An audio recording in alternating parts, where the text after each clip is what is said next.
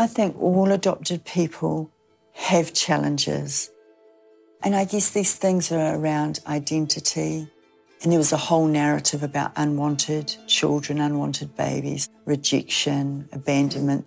These are common themes for all adopted people. For Maori, there's the added burden of wanting to engage in the taha Maori or in te ao Maori, but without knowledge of whakapapa, where you're from, who you're related to, where's your place in the world, you can't fully engage as Maori. I think at some level it really breaks people. But coming from Te Ao Māori, you are never lost. You are never lost to your tupuna. Whether it's this generation, the next generation, the generation after, you will return. New Zealand is set to reform its 68 year old Adoption Act. Between 1955 and 1995, more than 100,000 New Zealanders were the subject of closed adoption. The thinking behind it was that any connection between the child and the biological family should be completely severed. It was the ultimate nature versus nurture experiment, and as a result, tens of thousands of Maori have been completely cut off from their whakapapa. This is a story about one of those closed adoptions and the lifelong ramifications thereafter. Leanne Brown was born in Palmerston North Hospital on the 20th of December 1962. She was adopted to a Pākehā couple from Levin and became Jennifer Catherine Small. Tell me about your adopted parents. Okay. My mum and dad were hard workers when we were growing up. Um, I never went without anything. We always had everything. Never always had food in the cupboard. Got pocket money every week. My mother was arts and crafts. She made all our clothing. She knitted all our jerseys and our cardigans. But because I was Māori and my mother was a Pākehā, we used to go to mother and daughter evenings. And because she wanted people to know that I was her daughter. We wore the same cardigans. She knitted one. What she had on is what I had on too. That must have made you feel good. Yeah, it did. It did because I wanted everyone to know that was my mum. And so, did you have siblings? Yes, I've got three siblings, two brothers and one sister. They're all Māoris. My oldest brother and sister are actually full-blooded brother and sister, and they have found their parents. And my younger brother, who's younger than me, he's also found his parents. So, when you were growing up and you had four Maori children and two Pākehā parents, did you think there was something a bit different? Not at first. Just thought I was a bit different from what the other Maori kids did, maybe. How were you different? Because I was when I was growing up, I always wondered why I wasn't in kapahaka. Obviously, I, I felt I didn't belong anywhere because I didn't have a marae, I didn't have an iwi, blah, blah, blah. I came to Shannon when I was, I think I was 15 or 16, came over for a weekend. And when I came to Shannon, I knew nothing about nothing about Māori at all. Never been to a marae, nothing.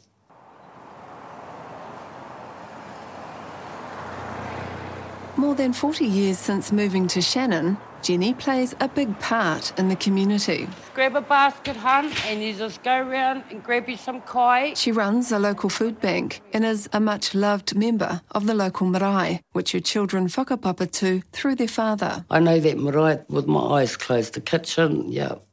I know everything about that marae, you know, because that was me. A big part of me was in the kitchen, always out there, awhi and so often when we go to hui these days, we do whakawhanaunga. People stand up and they say their pepeha. Mm. What do you say? I don't get up. I wouldn't get up. What's stopping you? Because I haven't got a... You haven't got a... Because I don't know where I'm from, so I can't get, get up and say, oh, blah, blah's my iwi, blah, blah, because I don't know, so... Hey, guys. Hey, Mia. Hi, Sharon. Today, Jenny is back at the marae she calls home. She has an important decision she wants to share with friends. So today I've come out because I want to connect with my fuck whakapapa and Whakatere is the only marae I know. I call it my home. So it'd be good to find out other stuff. How long have you been thinking about it? Not long. Not long. Um, oh. Yes? Yeah, yes, but it's more for my kids. Just want to do it for my kids. I don't really. Whatever the outcome is, is the outcome. To the world, Jenny clearly looks like a wahine Māori. But like thousands of other closed adoptees, Jenny has absolutely no clue what her whakapapa is. And that's how we came across her. Jenny had posted on a Facebook group where many New Zealanders impacted by closed adoption are searching for their whānau. Mata producer Annabelle Lee Mather and I decided to help. What, if anything, do you know about your birth parents? In the 90s, I applied for my birth certificate, but back then, because it was a cl- it was closed, the only info they gave me was my mum's name.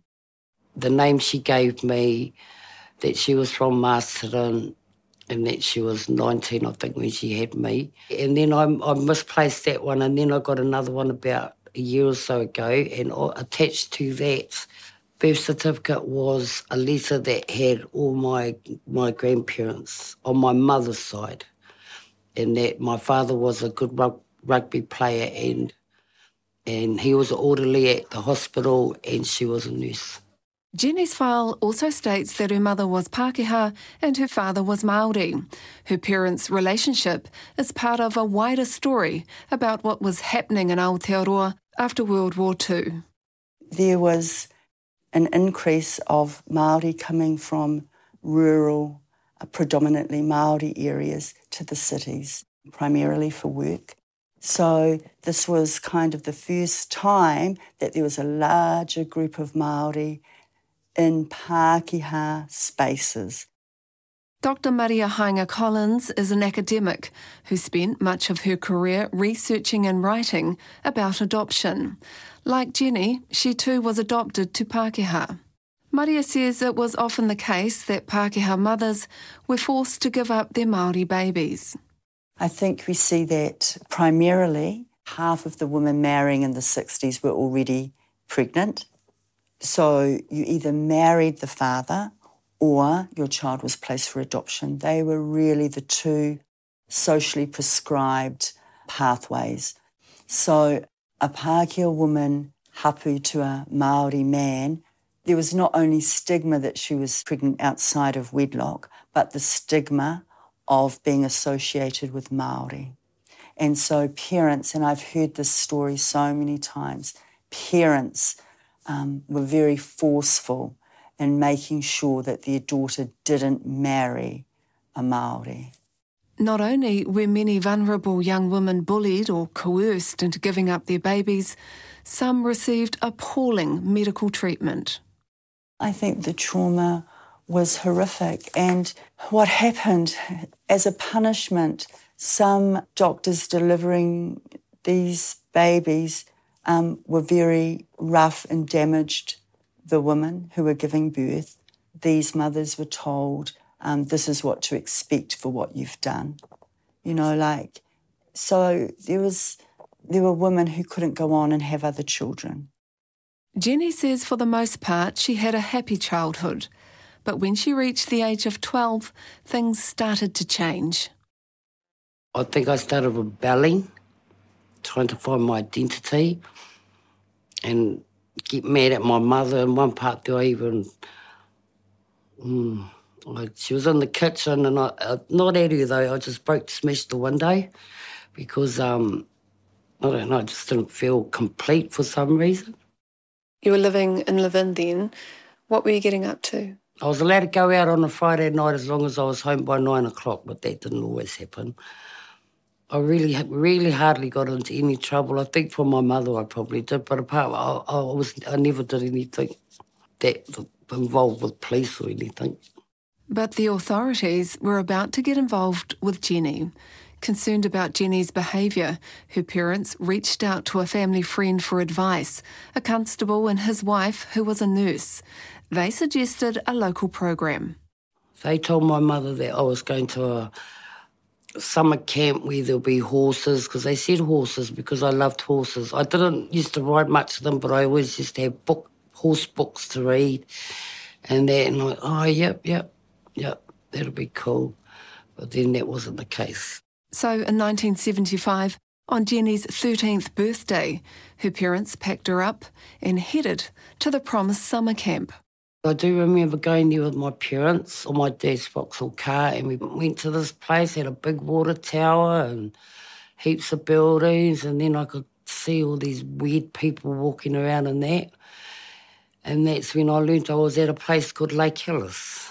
Lake Alice was a psychiatric hospital, and it was set up to basically take the criminally insane. It was a high security psychiatric hospital. It was like the maximum security prison before there was a maximum security prison. And so some of the country's most dangerous criminals resided there. Aaron Smale is one of thousands of Maori who were adopted to Pākehā. He's now an investigative journalist who spent years researching and reporting on Lake Alice. In the 1970s, there was an adolescent unit set up there by Dr. Selwyn Leeks, which is bizarre, really, when you think about it, putting kids in amongst criminally insane adults, but that's what they were doing. He was kind of God, really, and ran the joint as a dictator, effectively. Uh, there are a number of psychiatric nurses that ran it, and they were as bad, if not worse, in some respects, than Leeks himself. Some of the most dangerous criminals at Lake Alice were housed in Villa 8. 13 year old Jenny is placed next door in Villa 7. They took me in. I remember them taking me in with my suitcases and everything, but that's all I remember. And then I, I presume they would have just left. And when did it start to get a bit odd? Oh, straight away, probably. Like, um, they'd take me into, they'd take us into the medication room where they give out all the medication.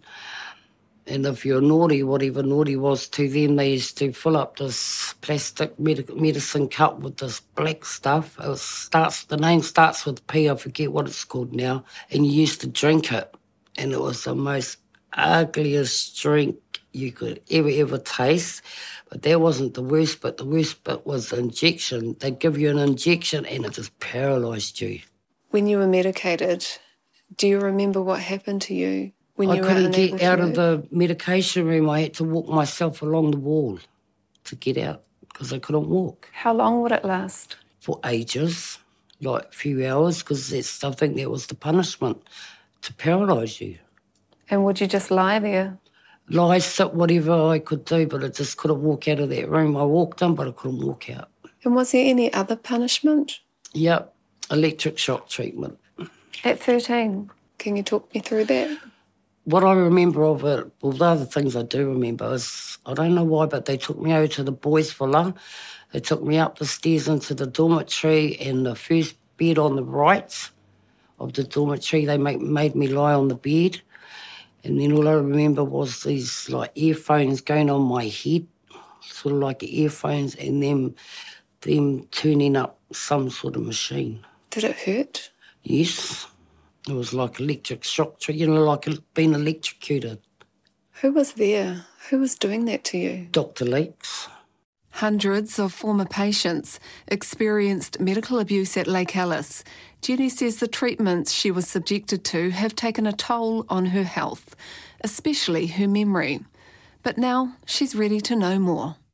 We've managed to get hold of her Lake Alice files and we've arranged for her to meet with Aaron Smale so he can explain them. In the admission form, I don't know if you noticed it here, it's got status and it's, it says INF. That means informal. And it basically tells me that you were never diagnosed with any psychiatric illness. You know, a doctor is supposed to diagnose when something's wrong, then they're supposed to prescribe some treatment, and then they're supposed to keep records about the progress. A lot of the criticisms are saying that Dr. Leeks did none of that. And when I look through your file, that's what's happening here as well. There's no real justification for you being in there. Jenny ended up spending three years at Lake Alice. Her files show her parents admitted her, citing rebellious behaviour. Dr. Maria Haenga Collins says adoptees were often over scrutinised with severe consequences. So if you have a Maori child that you've adopted who starts to display normal angst then that can be seen, one, as the bad blood of the birth parents coming out. And I can see how then parents may seek help for that child, but the form that that help took could have been and resulted in removal. And we see that in the inquiries into abuse and state care. Maori children were picked up and placed in institutions at alarmingly high rates. Another disadvantage Maori adoptees faced is they were often placed in homes with family problems. Jenny's records detail her father's heavy drinking and her mother's mental health issues. In adoption, there's a hierarchy of babies, and at the top of that hierarchy were fair blue eyed girls, then fair blue eyed boys, then down come you come to fair looking Maori children who could pass as and were often passed off as Greek or Italian. And then at the very bottom were dark skinned children. And those children, the hard to place children, were often put into homes that would not normally be accepted. And it's talked about in terms of a glut of Maori babies. The nurse's notes in Jenny's file list the heavy drugs being administered, including the sedative paraldehyde and the antipsychotic Largactil. These were often given as punishment for minor indiscretions. Did you know why you were getting it? No, because I was naughty, that's all they'd say. Right. Yeah. And the ECT, do you sort of recall how many times? You... No, I don't. I just know where I went for it. Right. For the seven, upstairs, to the left. To the left, yeah. On the bed. It's often talking about, here it is, settled and slept well. Settled and slept well. When I read that, I think, well, of course she's sleeping well. You've knocked her out. Mm. You know, you've given her enough to knock a horse out. As a young teen, Jenny was also being given the contraceptive Depo-Provera. So you've got a teenage girl who's been knocked out with antipsychotic drugs. She's also been given contraception drugs, and she's in amongst dangerous psychiatric patients. Now, add all that up, and you've got a young girl who's at extreme risk, extremely vulnerable, and she's not the only one, unfortunately. Do you worry that something may have happened to you? Yes, now I do. As an adult, I do. Yeah, because I know a lot of scary things that happened there. So I don't know what happened when I was under that thing. Because once that machine went up, I don't remember anything after that. Jenny's story is all too common for those unfortunate enough to have experienced Lake Alice. But what's remarkable is how Jenny's been able to move on. I know a lot of Lake Alice victims, and it essentially destroyed their lives, many of them, and it destroyed their potential. It had massive impacts on their ability to hold down jobs. Their education was compromised, to say the least. They carried that trauma and still carry it to this day. I'm still always amazed at how human beings, one, can inflict that kind of abuse, but then the people that are on the receiving end of it can still somehow pick themselves up and carry on. And Jenny's one of them. Without a name recorded on her birth certificate, Jenny's had to take a DNA test to try and narrow down the search for her father. So while we wait for those results, we make a start on finding Jenny's maternal family. We know Jenny's mother, Patricia, passed away in 2020 and she left no online footprint. So we focus on Jenny's grandparents, whose names were on the back of her birth certificate. Using their names, we were able to identify two of their other children, both are deceased. Through their online obituaries, we tracked down some of Jenny's first cousins, and they provide a phone number for Jenny's maternal sister. Well, thank you for being open to taking our call. I know this must be out of the blue for you. Did your mum ever mention anything? Um, no, my mother said nothing. It's a complete bloody surprise. Mm. The type of person that she was, she was very closed book. Mm. Um, I didn't really know a lot about my mother growing up and what her life was like. Mm. Um, she's since passed away yeah, so shocked to hear this, but mm. kind of not surprised either. Today, we're on our way to give Jenny an update. Her maternal sister Kim has been speaking to friends and family to try and find out more about the circumstances of Jenny's adoption. She's also sent some photos of their mum. So at a park in Palmerston North, Jenny gets to see her mother for the first time. Oh, she's beautiful. She is beautiful. That's your mama. And you know, she, like so many women who gave their children away and had to at that time, she didn't tell anyone, not even her best friends, you know. But she is dead though, eh? She's Cormac, She yeah. dead, Yeah. yeah. Jenny's mum held her secret close. It's a powerful reminder of the stigma and shame experienced by the young women who adopted their babies. Today is about easing that hurt. Hi. How are you? Jump in. Jenny has flown to Auckland and we're driving her to Hamilton to meet her sister Kim. They know I'm Māori, eh? Yeah, they know you're Māori. I want to shock them. That, you're a crack up. Who me? Everyone. We are. Everyone's excited. It's believed 25% of New Zealanders have an adoption connection. And as Jenny meets her sister for the first time, it's clear closed adoptions don't just affect the adoptee. It's lovely to meet you. You too. After 60 years, Jenny has finally come face to face with her whānau. You look like your mum. and I can see my nana as well. To get to this point in the hunt for Jenny's whakapapa has taken hundreds of hours of research. It's required DNA testing, genealogy website subscriptions, and lots and lots of phone calls and emails. Resources that are beyond the reach of many adoptees. Do you think the government has an obligation to help those New Zealanders who were impacted by closed adoptions find their whakapapa and their whānau today? I think they absolutely do. I, I, think it's a it's a serious form of abuse to cut people off. I mean, the UN Convention on the Rights of the Child, which we signed up, says every child has a right to know its identity. Article eight, it's it's a fund, it's a fundamental, and to cut people off from that is, is, is tragic. So I think the government does owe a duty here to to, to help people find those things, to, to use their resources to help find them, because the the resources to do this are, are quite difficult. Getting tests done and all that sort of stuff, it's not easy, and it's it's a, people sometimes don't have the energy to do it or the resources to do it. So it is a form, another form of state abuse, in my view. University of Auckland law professor Mark Henaghan specialises in family law. He has long advocated to have our 68 year old adoption laws fixed. I think we've put adoption in a cupboard and we don't want to be embarrassed about it. It's, it was such a bad law at the time. I mean, it, it, it passed a law which, for example, said we don't recognise Maori customary adoptions anymore. We got rid of those with the, with the Adoption Act. It was put in place because we, at the time, we thought that any children born outside marriage were illegitimate. In fact, we called them filius nullius, nobody's child. So we shamed women who got pregnant um, outside marriage, and we just took their children off them, and they're expected to get on with their on, on with their lives. The introduction of the solo parent benefit and societal changes have seen adoption numbers steadily decline to around 100 children a year. The current review aims to put those tamariki at the heart of our adoption laws.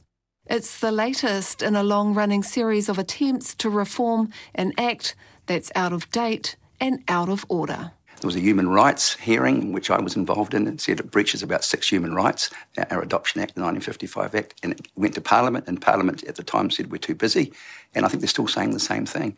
It's kind of sad because if we don't address our past and, and, and learn from it, we're going to make the same mistakes. What changes would you like to see in the outcome of the review? Well, I hope we revise the law fairly quickly. I, I just can't believe uh, that nothing has happened. I mean, I think the Justice Department did a very good job.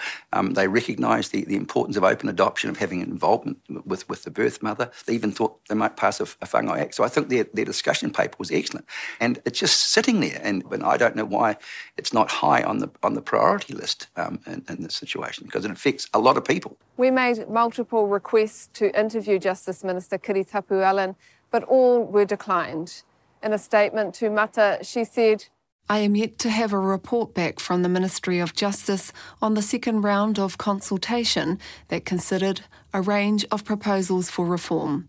Further work beyond this advice and the timeline for it is yet to be confirmed. However, a bill won't be introduced before the election. I am still committed to this work, which remains ongoing. But for those who lived through closed adoption, change can't come soon enough. I think an apology from the government would be a good start because that's naming it. That's naming that something happened and, and there's been trauma in your life for a reason. And all these feelings of rejection or abandonment, of never knowing where you come from, there's a reason for that.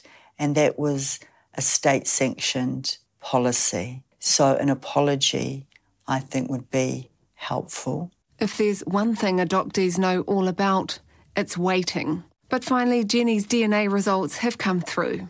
She has more than 47,000 genetic matches on her father's side alone. One is a first cousin. And it doesn't take too long to figure out which set of grandparents they have in common. But Jenny's paternal grandparents have eight sons. Figuring out which one is Jenny's dad takes more time. But eventually, the answer is revealed.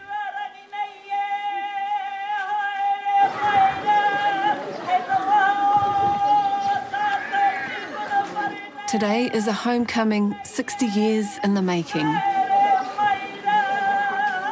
Friends and supporters have travelled from Shannon to Greytown, where Jenny and her children are being welcomed onto Papa Marae and into the arms of her father's whānau.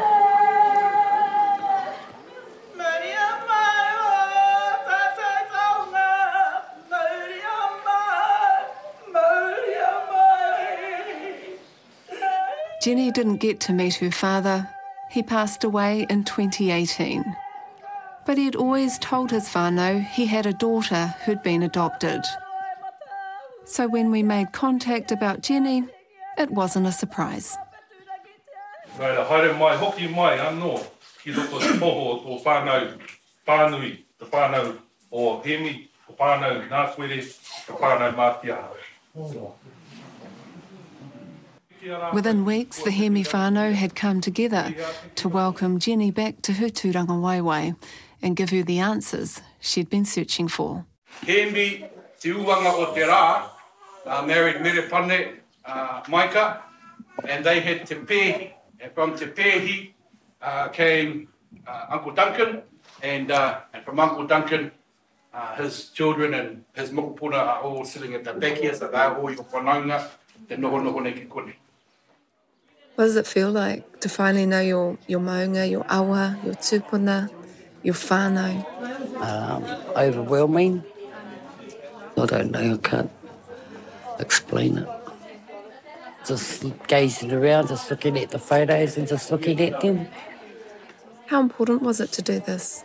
Very important. Why is that? For my kids' sake, find their pepeha and their whakapapa. For those still searching for their whakapapa, Jenny's story is a reminder of the whakatauki. E kori au e ngaro, he kākano, e ruia mai irangi ātea.